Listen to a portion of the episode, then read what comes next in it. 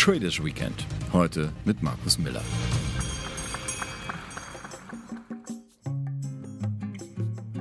So ändern sich die Zeiten. Angesichts von Corona-Crash, Shutdowns und der Unsicherheit über das Ausmaß der bevorstehenden Rezession ist es manchem derzeit definitiv zu viel Veränderung. Aber was sich nie ändern wird, dürfte die Erkenntnis sein, nichts ist nur schlecht. Alle Welt skypt, zoomt oder ist sonst wie digital verbunden. Nicht nur im Arbeitsleben entdecken breite Massen die unglaublichen Möglichkeiten, die Internet und neue Technologien eröffnen. Die Digitalisierung verändert alles, sagt Markus Miller. Seit 2006 ist er Chefanalyst und Chefredakteur des renommierten Anleger- und Wirtschaftsmagazins Kapitalschutz vertraulich. Der Wirtschaftsexperte ist ein gefragter Autor, Berater und Dozent für internationale und innovative Finanz-, Rechts- und Steuermodelle auf höchstem Niveau. Er weiß, wovon er spricht, denn bevor er sich selbstständig machte, war er für verschiedene renommierte Privatbanken tätig, unter anderem in den Bereichen Private Banking, internationales Vermögensmanagement, Discount Brokerage, Treasury, Wertpapierhandel und Business Development. Darüber hinaus beschäftigte er sich schon in dieser Zeit mit Forschung und Entwicklung von innovativen Produktanlagen und Dienstleistungskonzepten. Im Traders Weekend verrät der ausgebildete Bankkaufmann und diplomierte Vermögensmanager, dass Bildung für ihn das wertvollste Investment ist. Inzwischen lebt und arbeitet Markus Müller auf Mallorca, wo er nicht nur dieses Investment mit einer gewissen Lebensqualität verbindet. Sonne und Pool oder Delfine im inzwischen ziemlich leeren Hafenbecken von Palma halten ihn nicht davon ab, sich insbesondere auch mit den Phänomenen des Kryptosektors zu befassen. Markus Miller ist ausgewiesener Experte für Bitcoin, Blockchain und alles, was damit zusammenhängt. Vor knapp vier Jahren waren Kryptowährungen fast schon totgesagt. Dieser Tage erleben sie als Anlageklasse ein unerwartetes Comeback. Für Miller keine wirkliche Überraschung. Ja, äh, das, das Comeback äh, der Kryptowährungen liegt natürlich auch an dem Basiseffekt, dass die natürlich in den letzten Jahren seit diesem Boom des Jahres 2017, seit diesem Hype, der auch viele Irrationalitäten mitgebracht hat, äh, jetzt ausgebombt waren und auf dem der Basis jetzt natürlich wieder auch ein großes Wertsteigerungspotenzial haben. Der wichtigste Punkt sind aber drei Gründe, warum sich Kryptowährungen immer weiter durchsetzen. Und der Gesamtzusammenhang liegt natürlich in der voranschreitenden Digitalisierung. Für mich persönlich ist die Digitalisierung unserer Welt die neue Globalisierung. Und die aktuellen Entwicklungen, die wir rund um die Coronavirus-Pandemie sehen, verstärken diesen Trend zur Digitalisierung. Die halbe Welt, habe ich das Gefühl, sitzt mittlerweile im Homeoffice, nutzt digitale Medien, nutzt digitale Wege und in so einem Umfeld boomen natürlich dann auch digitale Währungen. Zusätzlich kommt noch dazu, dass natürlich unsere konventionellen Währungen auch wiederum aufgrund dieser Coronavirus-Auswirkungen vollkommen ja, in ihrer Kaufkraft verlieren werden, weil die Schulden immer weiter steigen werden. Aber jetzt ganz konkret zu Ihrer Frage, was sind die Gründe?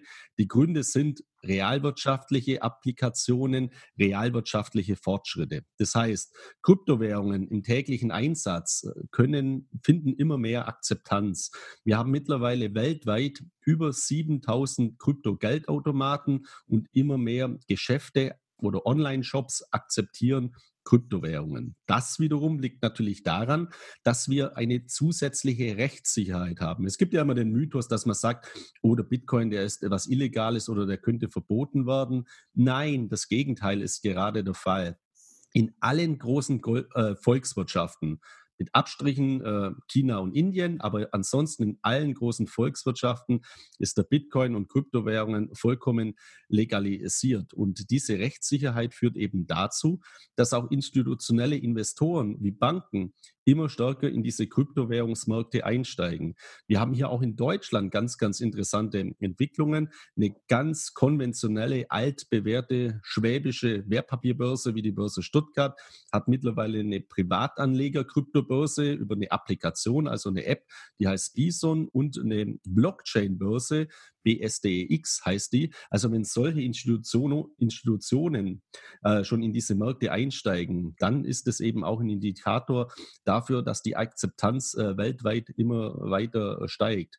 Und das sind jetzt so die Hauptgründe, warum wir derzeit einen sehr gesunden Boom bei den Kryptowährungen sehen in Relation zu dem reinen Spekulationshype ohne ja, besondere Substanz im Jahr 2017. Wenn man das jetzt mal Revue passieren lässt, Sie haben 2017 jetzt erwähnt, seither ist eigentlich ziemlich viel passiert. Und wenn ich mich richtig erinnere, ähm, gerade die Vertreter der Fiat-Währung, also der gängigen Währung, so wie wir sie seit Generationen kennen, die haben immer gegen Kryptowährungen mobil gemacht, haben gesagt, eigentlich sind das keine wirklichen Währungen und sicher sind sie auch nicht. Wie kommt jetzt dieses Umdenken zustande?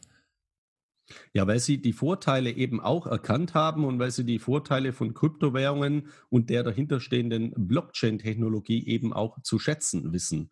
Und äh, für mich ist es eben ein Mythos, dass Regierungen, Notenbanken oder auch äh, ja, konventionelle Banken die Kryptowährungen bekämpfen. Nein, sie werden sie in ihrem Sinne regulieren und sie werden sie weiter fördern. Und für mich steht es außer Frage, dass konventionelle Fiat-Money-Währungen, also unsere konventionellen Währungen wie der Euro, wie der US-Dollar, wie der Yen und so weiter in Zukunft auch digitalisiert werden über die Blockchain. Es gibt schon relativ viele äh, Projekte dazu von den internationalen Notenbanken und auch die Notenbank der Notenbank, also die Zentralbank der Zentralbanken, die BIZ, die Bank für internationalen Zahlungsausgleich, bei der 60 große Notenbanken Mitglied sind, hat mittlerweile dazu aufgerufen, ihre Notenbanken an diesen Möglichkeiten zu forschen. Und das wird dann eben dazu führen, dass zentrale Kryptowährungen entstehen, neben den dezentralen Kryptowährungen wie dem Bitcoin. Diese zentralen Kryptowährungen heißen dann CBDC-Coins, wenn sie von Zentralbanken herausgegeben werden, also Central Bank Digital Currencies. Das sind sogenannte Stablecoins. Das heißt, die sind an eine konventionelle Währung gekoppelt. Also ein Blockchain-basierter Euro hat dann genau äh, den gleichen Wert wie der Euro und hat natürlich auch das gleiche Problem, dass er mit Schulden hinterlegt ist, was eine dezentrale Währung nicht hat. Und gleiches sehen wir auch im Bereich dieser Stablecoins, dass nicht nur Notenbanken auf diesen Zug aufspringen, sondern auch die sogenannten Big Techs, also private Technologieunternehmen, äh, also große Technologieunternehmen, allen voran Amazon, Apple, Google, also Alphabet sind hier zu nennen. Und das Unternehmen, das hier schon am weitesten ist, der größte Staat dieser Welt, der größte digitale Staat dieser Welt mit über 2,5 Milliarden Einwohnern, würde ich jetzt mal sagen, heißt eben Facebook.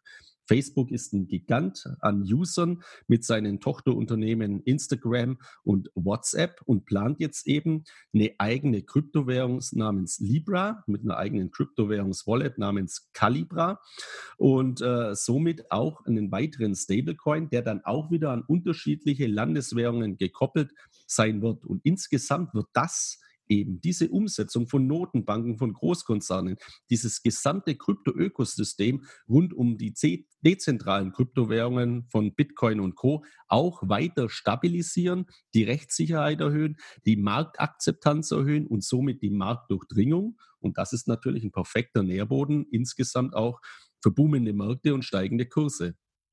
Jetzt haben Sie eine sehr interessante Definition von Facebook eben verwandt. Sie haben Facebook als größte digitale Nation jetzt mal bezeichnet. Ich glaube, das ist einer der Gründe, warum es äh, mit Bekanntgabe der Idee, den Libra einzuführen, sehr viel Widerstände auch bei Facebook gegeben hat. Dass da ein Staat im Staate entsteht oder in mehreren Staaten, dass sich da ein Gebilde entwickelt, das sich einer demokratischen Kontrolle entzieht. Inwieweit ist der Libra jetzt, wie er kommt, äh, anders als der, der ursprünglich mal erdacht worden ist?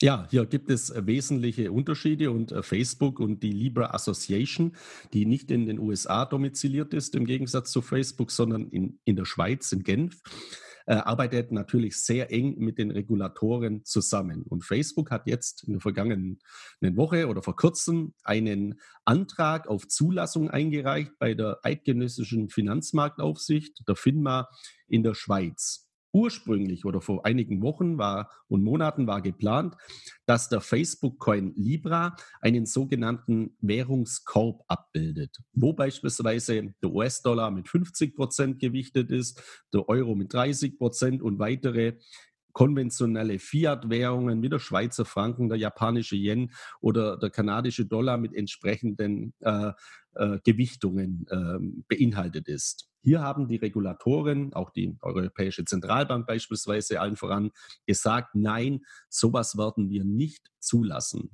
Dann hat Facebook daraufhin eben eine Strategieänderung gemacht und sagt jetzt, okay, wenn das nicht möglich ist, weil hier der regulatorische Druck so groß ist, dann machen wir eben Stablecoins auf den Libra immer in den einzelnen Ländern oder Regionen mit der entsprechenden Landeswährung. Das heißt, jetzt wird es allen voran Aussicht nach durch den Antrag in der Schweiz dann den ersten Libra-Coin geben, der eben ein Schweizer Franken-Libra ist. Also er ist gekoppelt an den Schweizer Franken. Geht das regulatorisch durch? Wird Facebook dieses Konzept auf andere Länder, auf andere Rechtsräume adaptieren. Dann gibt es eben den US-Dollar Libra, den Euro Libra, den Schweizer Franken Libra. Und dann werden natürlich Staaten und Notenbanken ein solches Konzept nicht bekämpfen, weil im Gegenteil ihre eigenen Staatswährungen werden ja dadurch gefördert, weil Facebook als dieser gigantische Staat diese Währungen hinausträgt in die weite Welt. Und wir dürfen nicht vergessen, für uns in Deutschland ist es immer sehr einfach gesagt, was brauchen wir überhaupt so etwas? Ja, bei uns, wir haben alle ein Bankkonto, mehrere Bankkarten und mehrere äh, ja, Kreditkarten zur Verfügung. Mehr als ein Drittel dieser Welt ist aber unbanked. Das heißt, ähm, ja, über 30 Prozent der Weltbevölkerung haben keinen Zugang zu einem Bankkonto. Und äh, die Idee von Facebook und Libra ist es eben, äh, der Bankautomat, der, die Bank, der Geldautomat der Zukunft ist eine App, auf dem Smartphone oder auf der Smartwatch. Das wird Facebook umsetzen in einem regulierten Rahmen und somit können eben, äh, entsteht eben ein weltweites Zahlungsverkehrssystem mit den unterschiedlichen Landeswährungen. Somit ist das System sehr, sehr stabil. Die Menschen, die kein Bankkonto haben, haben einen einfachen Zugang zu dem Ganzen und Facebook kann das natürlich über sein gigantisches Online-Netzwerk auch perfekt nutzen für Zahlungen, für Werbeschaltungen, für Transaktionen und so weiter. Und die Notenbanken werden das fördern. Und für mich sind immer zwei Begriffe in dieser ganzen Kryptoökonomie ganz wichtig. Der erste ist Koexistenz und der zweite ist Anwendung. Wir, es bringt nichts, wenn wir mit Kryptowährungen nur an den Börsen ähm, zocken und spekulieren. Die Kryptowährungen, damit sie langfristig erfolgreich sind, brauchen Anwendungen. Und das sind gerade Anwendungsfälle. Stablecoins von Notenbanken, Stablecoins von großen Unternehmen, dezentrale Kryptowährungen und später dann auch natürlich sogenannte Security Token, auf die können wir dann auch noch kurz eingehen, äh, die eben andere Anlagen verbriefen, von Gold über Immobilien, über Patente, über Kunstwerke und so weiter. Grundlegend können wir alles über die Blockchain abbilden. Die Security Token waren ja auch schon Gegenstand von heftigen Diskussionen, vor allen Dingen auch im Zusammenhang mit Startups, die sich über sogenannte ICOs äh, finanzieren wollten. Und äh, da haben auch viele Anleger auch bittere Erfahrungen sammeln müssen. Inwieweit ist jetzt das, was wir auf dem äh, Kryptowährungsmarkt sehen, ähm, eine Möglichkeit, dort mehr Sicherheit zu schaffen? Ja, die, ähm, die, durch, die, durch die steigende Regulierung. Also bei diesem ICO-Boom gebe ich Ihnen natürlich vollkommen recht, da gab es absolute Fehlentwicklungen. Das waren aber gar keine Security-Token, sondern es waren Utility-Token überwiegend. Also ein Utility-Token ist ein reiner Anwendungstoken, also eine dezentrale Applikation, die eben eine gewisse Anwendung auf der Blockchain verbrieft. Und wenn diese Anwendung eben keine äh, ja keine Mitglieder findet, wo auch eine Anwendung entsteht, dann macht es eben keinen Sinn und dann fällt so ein ICO ins Bodenlose. Darüber hinaus war die Mehrzahl der im Jahr 2017, 2018 an den Markt gebrachten ICOs einfach Betrug. Das heißt, da wurde irgendwas Sinnloses ähm, vermarktet, es wurde Geld angesammelt und dann sind die Initiatoren mit dem Geld abgehaut. Das nennt man dann eben Exit-Scam.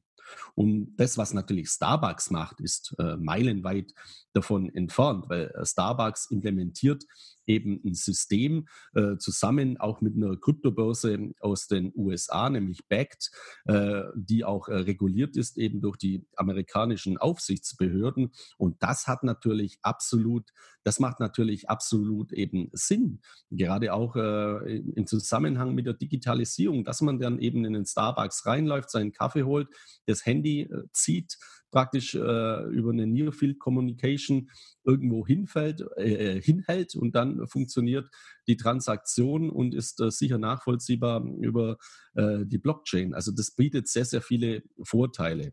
Und klassische Security Token, die dann zusätzlich zu diesen Anwendungstoken, Utility Token kommen werden, die werden nach meiner Überzeugung in Zukunft eben die Wertpapierbranche revolutionieren. Das heißt, es wird in sehr naher Zukunft schon keine Aktien als Wertpapiere äh, mehr geben, sondern die Aktiengesellschaften sind dann eben Token auf der Blockchain. Deswegen spricht man auch von der Tokenisierung.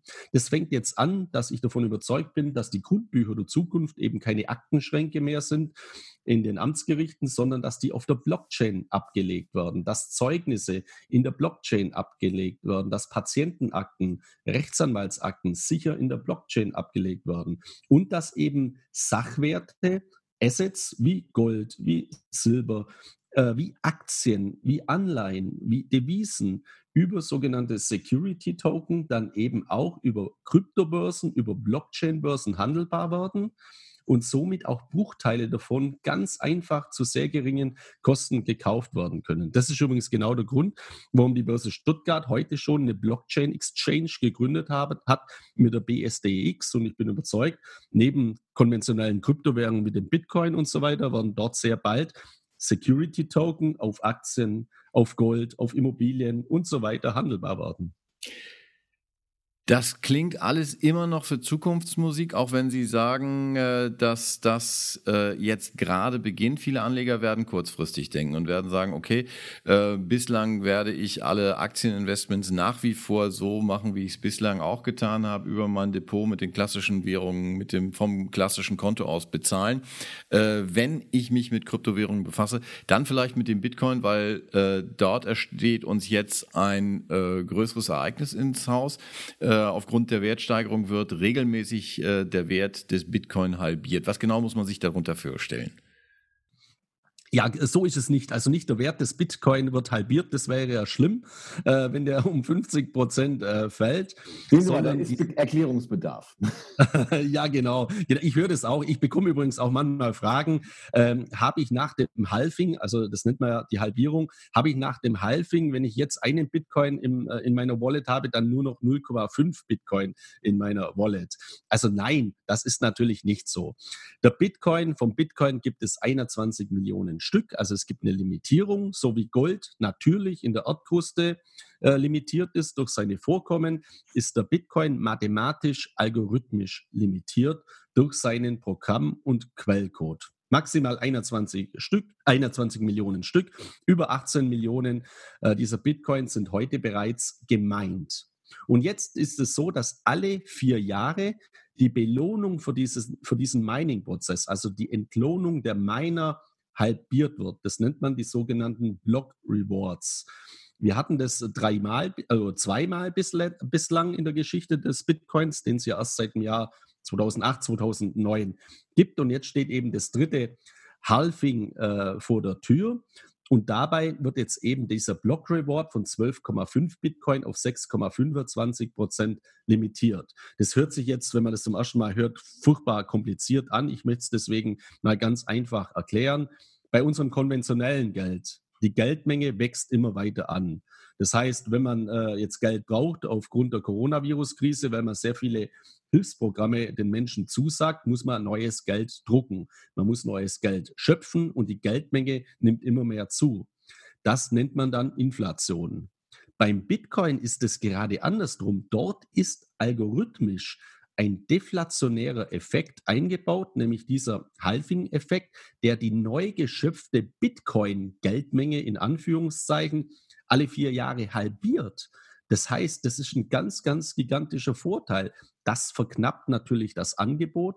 Und wenn das Angebot bei nur gleichbleibender Nachfrage äh, ja konstant bleibt, steigt der Kurs. Und wenn natürlich, wovon ich ausgehe, diese Nachfrage noch weiter steigt, weil die Digitalisierung und die Tokenisierung weiter voranschreitet in unserer Welt und weil der Bitcoin für mich eben eine Krypto-Leitwährung ist oder die Krypto-Leitwährung derzeit mit einem Anteil im Krypto-Ökosystem, im Kryptokosmos von rund 65 Prozent wird eben die Wahrscheinlichkeit, dass wir weiter steigende Kurse beim Bitcoin sehen, auch aufgrund dieses Halving-Effektes sehr, sehr groß sein. Und äh, die letzten Tage, äh, diese Kurssteigerungen hängen aus meiner Einschätzung natürlich auch mit äh, diesem Vorlauf in Bezug auf dieses Halving-Ereignis Anfang Mai äh, zusammen.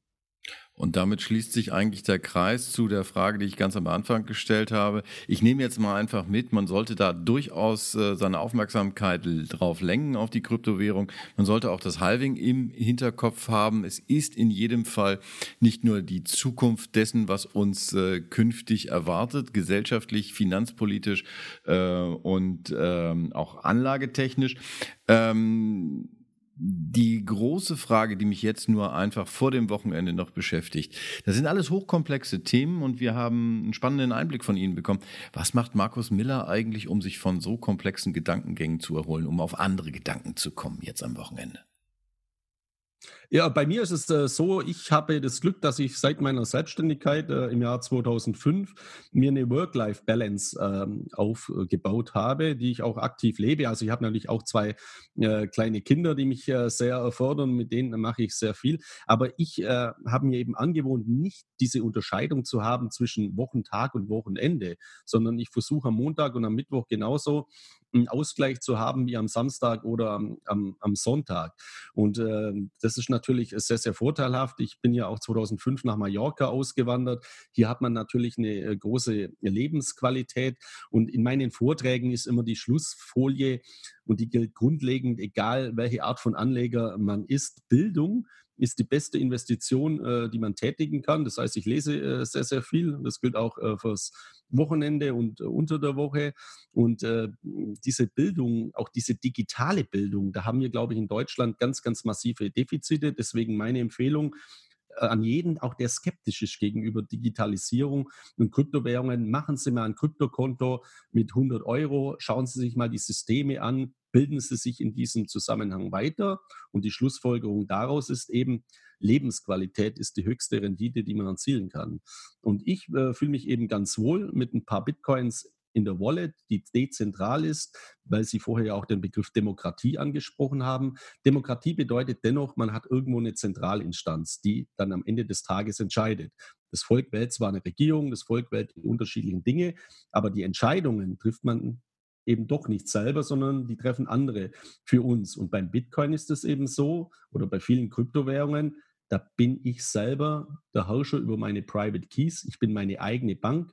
Ich habe die Hoheit über diese Kryptowährungen. Diese Kryptowährungen kann kein Staat auf Knopfdruck vermehren. Er kann sie mir auch nicht wegnehmen. Und das sind alles Eigenschaften in unserer fragilen Welt, die wir derzeit haben, äh, die ich eben in diesem Zusammenhang sehr schätze. Das fördert meine Lebensqualität und somit kann ich auch am Wochenende dann mal etwas entspannter am äh, Pool liegen, äh, weil das mir auch eine Sicherheit gibt. Und das möchte ich auch nochmal betonen. In den letzten Wochen, ich habe die 2017er Hype auch mitgemacht, wo sehr viele Leute sehr schnell Millionär werden wollten. Aktuell habe ich sehr viele Zuschriften von Menschen, die erzkonservativ sind und die aus Sorge vor den Herausforderungen unserer politischen Systeme und unseres Geldsystems, das wir derzeit haben, in den Bitcoin investieren möchten, weil sie ihr Geld sichern möchten, nicht weil sie schnell reich und Multimillionär werden wollen. Also nicht die Gier treibt derzeit auch, sondern die Angst. Und auch in diesem Zusammenhang, beides sind natürlich schlechte Ratgeber. Sowohl Angst als auch die Gier. Deswegen empfehle ich Paracelsus.